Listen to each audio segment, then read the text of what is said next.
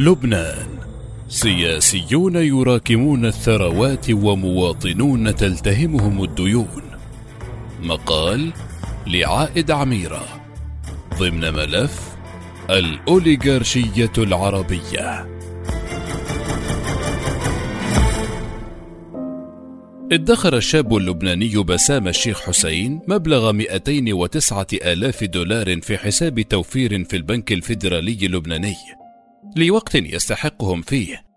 وجاء هذا الوقت في شهر أغسطس آب الماضي بالتزامن مع تزايد الديون والفواتير الطبية لوالده المريض. توجه الشاب إلى فرع بنكي في حي الحمراء بغرب بيروت للحصول على أمواله لكن رفض طلبه فقد تم تحديد سقف السحوبات الشهرية بما يعادل 400 دولار. وهو ما لا يكفي لعائلته للبقاء على قيد الحياة. وعلى الرغم من قلة هذا المبلغ إلا أنه لم يستطع تحصيله من البنك وحينها قرر حسين مغادرة البنك والتوجه إلى سيارته حيث أخرج بندقية وعبوة بنزين ورجع إلى الفرع البنكي واحتجز ستة أشخاص كرهائن مطالبا بالإفراج عن أمواله ومع وصول الشرطة إلى مكان الحادث احتشد عشرات الأشخاص في الخارج وتحول الأمر فيما بعد إلى وقفة احتجاجية ضد البنوك اللبنانية والطبقة الحاكمة. أطلق الشاب اللبناني سراح الرهائن عندما وافق البنك على تسليم 35 ألف دولار من أمواله. بعد ساعات من المفاوضات المتوترة لكن تم الحجز على حسين لمدة خمسة أيام قضى نصفها في إضراب عن الطعام. وتم الإفراج عنه بعد أن أسقط البنك الفيدرالي التهم الموجهة إليه. تبين هذه الحادثة مستوى الانهيار الذي وصل إليه الاقتصاد اللبناني وحدة الأزمة الاقتصادية التي صنفها البنك الدولي على أنها واحدة من بين ثلاث أشد أزمات عرفها العالم منذ منتصف القرن التاسع عشر. فالبنوك منهارة واحتياطي العملات الأجنبية لدى البنك المركزي في أتعس حالاته فضلا عن شح بالوقود والأدوية وسلع أساسية أخرى. يحدث هذا في بلد يحكمه سياسيون لا مهمة لهم سوى اكتناز الأموال. إذ يضم لبنان ستة مليارديرات في قائمة فوربس لأغنى أغنياء العالم. بإجمالي ثروات قدرت بنحو 12 مليار دولار فاصل ستة على رأسهم رئيس الوزراء نجيب ميقاتي وأفراد عائلة الحريري ومحافظ البنك المركزي رياض سلامة.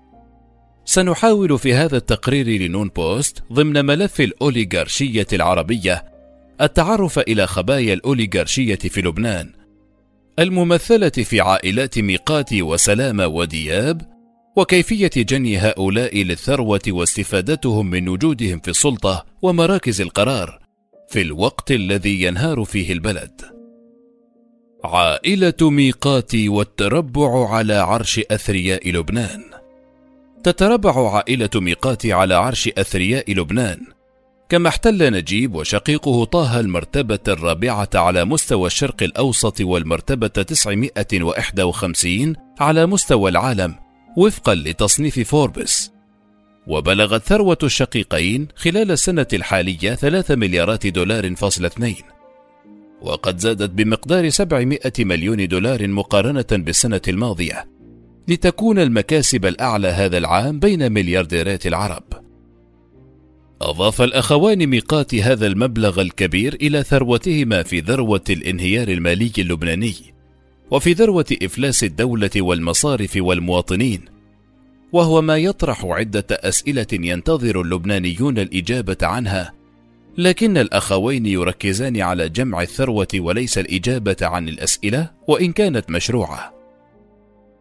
البداية الفعلية للأخوين ميقاتي في مجال الأعمال كانت سنة 1982 حيث أسس معا شركة أنفيستكوم لبيع الهواتف الفضائية في ذروة الحرب الأهلية اللبنانية ما حقق لهم عوائد مالية كبرى.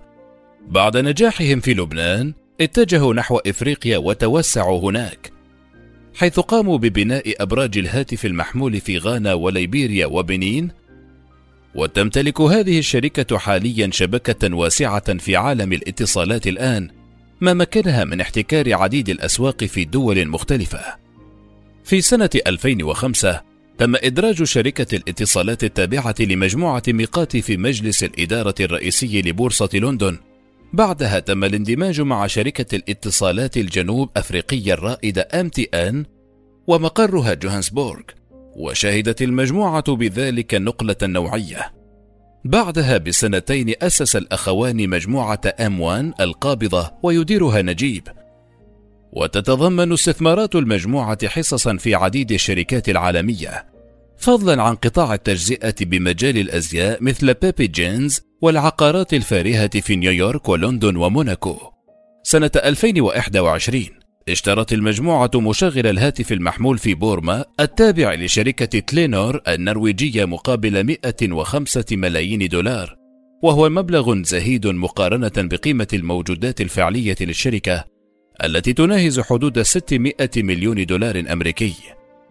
وبرر عزم ميقات العملية بدعم الأشخاص في البيئات الصعبة ذلك أن بورما تعيش انقلابا عسكريا. لكن في المقابل يعيش بلده لبنان أسوأ أزمة اقتصادية في تاريخه وسط انهيار اقتصاده وهروب الشركات والمستثمرين منه ومع ذلك لم تتحرك العائلة ساكنا. السياسة في خدمة ميقاتي. مكن عالم الأعمال نجيب ميقاتي من دخول عالم السياسة وكانت البداية بتوليه منصب وزير الأشغال العامة ووزير النقل في حكومة سليم الحص الرابعة سنة 1998 وتناوب على عديد الوزارات إلى غاية سنة 2005 رغم تغير الحكومات. في تلك السنة تم تكليفه برئاسة الحكومة التي تلت استقالة حكومة الرئيس عمر كرامي بعد اغتيال رئيس الوزراء الأسبق رفيق الحريري وبقي في منصبه أربعة أشهر فقط. وفي سنة 2009 عاد وترشح للانتخابات عن قضاء طرابلس بالتحالف مع تيار المستقبل وحلفائه واستطاع تحقيق الفوز والدخول مرة أخرى إلى البرلمان. في الخامس والعشرين من يناير كانون الثاني 2011 أعيد تكليف ميقات برئاسة الحكومة وذلك بعد سقوط حكومة سعد الحريري. والثاني والعشرين من مارس آذار 2013 استقال من الحكومة. لكنه سلم المنصب في الخامس عشر من فبراير شباط إلى حكومة تمام سلام. في السادس والعشرين من يوليو تموز 2021 عاد نجيب ميقاتي مجددا إلى الوزارة وتمكن في العاشر من سبتمبر أيلول من السنة نفسها من تشكيل حكومة مكونة من 21 وزيرا وأصدر رئيس الجمهورية ميشيل عون مرسوما بتعيين ميقاتي رئيسا للوزراء ومرسوما آخر بتعيين وزراء الحكومة. في الأثناء كانت شركات الأخوين ميقاتي تحقق أرباحا كبيرة. فالمناصب السياسية فتحت الآفاق الواسعة أمامها في ظل انعدام المنافسة والشروط المجحفة في حق مستخدمي شركات الاتصالات وقد سمح اتساع حضور ميقات السياسي في اتساع نفوذه المالي. تمثلت الصفقة الأبرز في مشاركة France Télécom بملكية أسهم شركة Cellis التي تولت الاستثمار في قطاع الاتصالات الخليوية في لبنان مع شركة LibanCell إلى غاية سنة 2001 واتسمت صفقات قطاع الخليوي في تلك المرحلة بانعدام الشفافية ومخالفة جميع معايير النزاهة. أعطت العقود المبرمة بين الدولة والشركتين الحق في بيع 250 ألف خط هاتفي فقط إلا أن مجموعة ميقات وشريكها باع أكثر من 800 ألف خط هاتفي. وتمكنت الشركتان بذلك من تحقيق كسب غير مشروع على حساب الدولة اللبنانية بقيمة 600 مليون دولار أمام أنظار السلطة. إلى جانب ذلك، مارست الشركتان الاحتكار، حيث أقفلت باب المنافسة وحصرت الخدمات عندهما لمدة ثمان سنوات، وتقاسم معا مغانم القطاع بالتساوي والتفاهم على تسعيرة متشابهة للخدمات التي يتم تقديمها، وقد استغل نجيب ميقاتي منصبه الوزاري لتكريس ذلك. لم تستغل عائلة ميقات الحرب في لبنان فقط، فقد عرف بالاستثمار في مناطق النزاع على غرار سوريا ومشاركة آل مخلوف هناك، وفي اليمن وأفغانستان والسودان مستغلة حاجة الأنظمة هناك لشريك يؤمن لهم السيطرة على قطاع الاتصالات والتنصت على المواطنين ومراقبتهم. استغلال النفوذ السياسي لعائلة ميقاتي لم يتوقف هنا. حيث حصلت شركات مملوكة من نجيب وطه ميقاتي وأولادهما على قروض من الدولة اللبنانية التي تعاني شبح الإفلاس. من ذلك حصولهم على عشر قروض مدعومة لشراء شقق في بناية مطلة على نادي اليخوت في بيروت. بلغت قيمتها الإجمالية 34 مليون دولار فاصل واحد موزعة بين قروض بالدولار بقيمة 19 مليون دولار فاصل خمسة. وقروض بالليرة بقيمة 22 مليار ليرة فاصل اثنين بين عامي 2010 و 2013 فضلا عن ذلك حصلت مجموعة ميقات على تعويضات من الدولة اللبنانية بحوالي 220 مليون دولار. بعد أن ادعت خسارتها في قطاع الاتصالات إلى جانب ذلك استغلت العائلة مكانتها السياسية للتهرب من الضريبة على القيمة المضافة بحوالي 49 مليون دولار. كما استغلت العائلة نفوذها كي تحصل من الدولة على عقد ليبان بوست وهي شركة محظية استطاعت أن تقدم خدمات عامة بصورة احتكارية ومكنتها الدولة من امتيازات احتكار السوق وتحديد الأسعار التي تناسبها والمجالات التي تريد العمل فيها.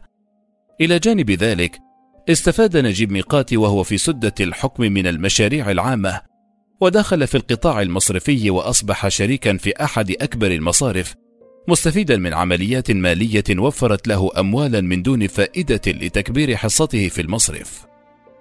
عائلة سلامة إلى جانب عائلة ميقاتي نجد عائلة سلامة التي يتربع ابنها رياض على عرش المصرف المركزي اللبناني منذ سنة 1993 وتقدر بعض التقارير صافي ثروة غسان بنحو أربع مليار دولار موزعة بين لبنان وعديد الدول على غرار لوكسمبورغ التي يمتلك فيها استثمارات بقيمة 94 مليون دولار.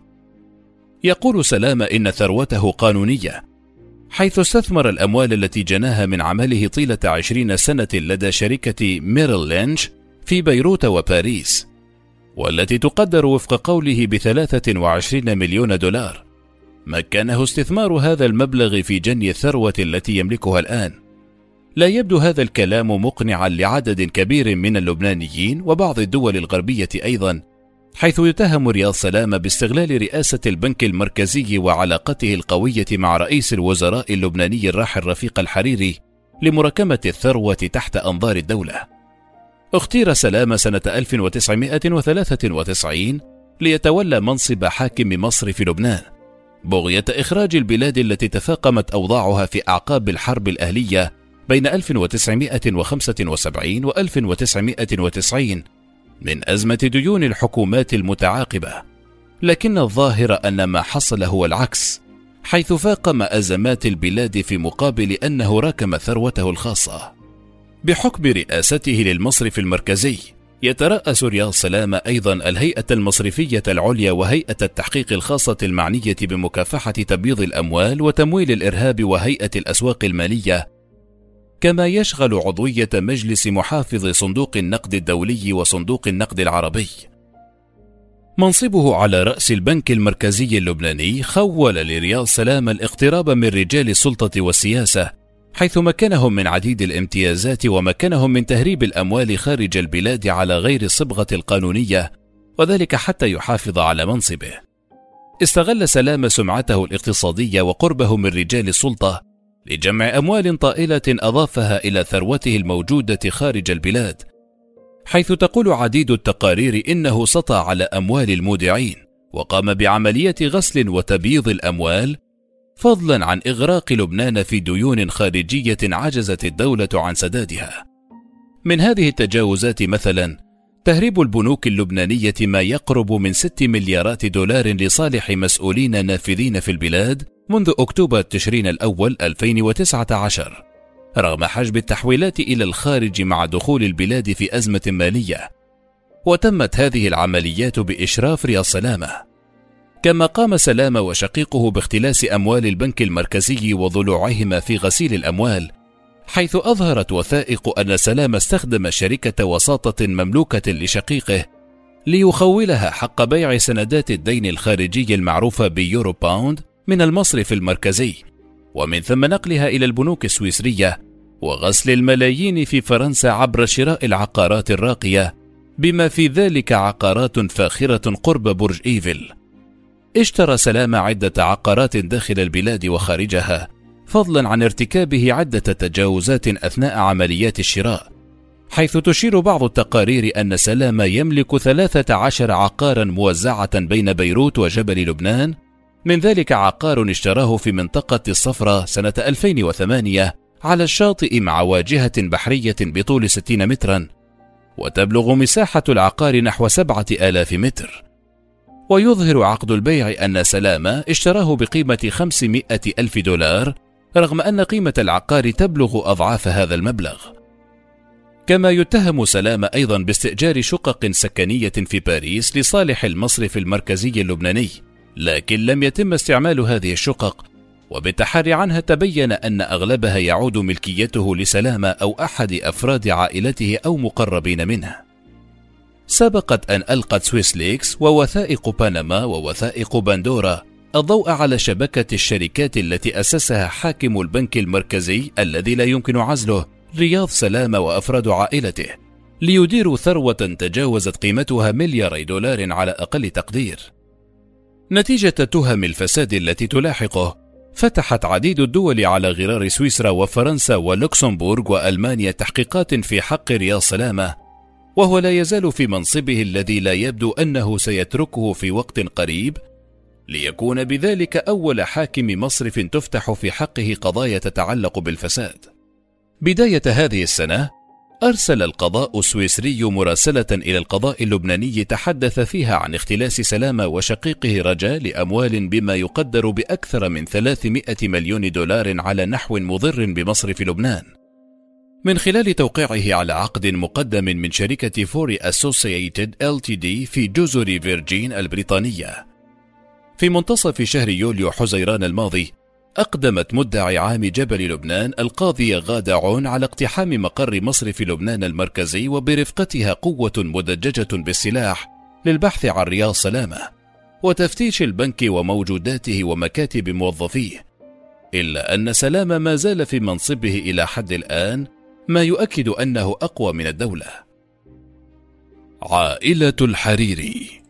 فضلا عن هذه العائلات تمتلك عائلة الحريري أموالا طائلة جعلتها تتربع على نشاطات اقتصادية واسعة في لبنان، مستغلة النفوذ السياسي لرفيق ومن بعده ابنه سعد الذي ترأس الحكومة اللبنانية في فترات سابقة. منذ حادثة اغتيال رفيق الحريري في الرابع عشر من فبراير شباط 2005 تكرر ظهور أسماء عدة أفراد من عائلة الحريري ضمن قوائم فوربس السنوية للمليارديرات وضمن ذلك نازك الحريري أرملة الرئيس الراحل وهند رفيق الحريري التي كانت أصغر مليارديرة في العالم عام 2008 يمتلك الابن الأكبر لرفيق الحريري بهاء ثاني أعلى ثروة في لبنان والحادية عشرة على صعيد الشرق الأوسط وبالمرتبة 1445 ضمن أثرياء العالم. بلغت ثروة بهاء الحريري ملياري دولار فاصل واحد بزيادة 100 مليون دولار عن العام السابق. تركزت أنشطة بهاء ومشاريعه في قطاعات العقارات والاستثمارات، حيث عمل في مجال الهندسة والعمارة بشركة سعودي أوجي المملوكة للعائلة، إلى أن باع حصته في الشركة لشقيقه سعد الحريري عام 2008. كما أسس بهاء شركة Horizon للمشاريع الإعمارية أو ما يعرف ب Horizon Group. وتسلم إدارتها التنفيذية وتستثمر الشركة في مشاريع بالأردن ولبنان. أما شقيقه أيمن فقد حل في المرتبة السابعة عشر على صعيد الشرق الأوسط والألفين وستة وسبعين ضمن أثرى أثرياء العالم. وبلغ صافي ثروته مليار دولار فاصل أربعة بزيادة مئة مليون دولار عن العام الماضي. يستثمر أيمن خصوصا في الشركات الناشئة من خلال شركة Red Sea Ventures وهو مؤسس مشارك ورئيس تنفيذي لشركة Vero الخاصة بمشاركة الموسيقى والفيديوهات والصور.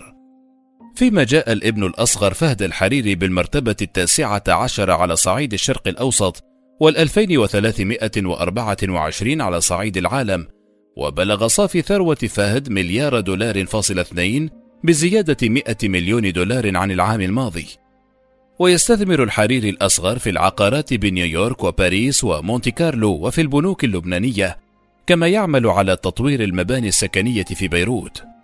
وغادر شقيقهم سعد الحريري سنة 2019 قائمة فوربس لأغنى أثرياء العرب نظرا إلى تراجع ثروته لكنه مع ذلك ما زال يمتلك ثروة طائلة لا يعرف حجمها على وجه التدقيق ويرأس الحريري شركة البناء سعودي أوجيه.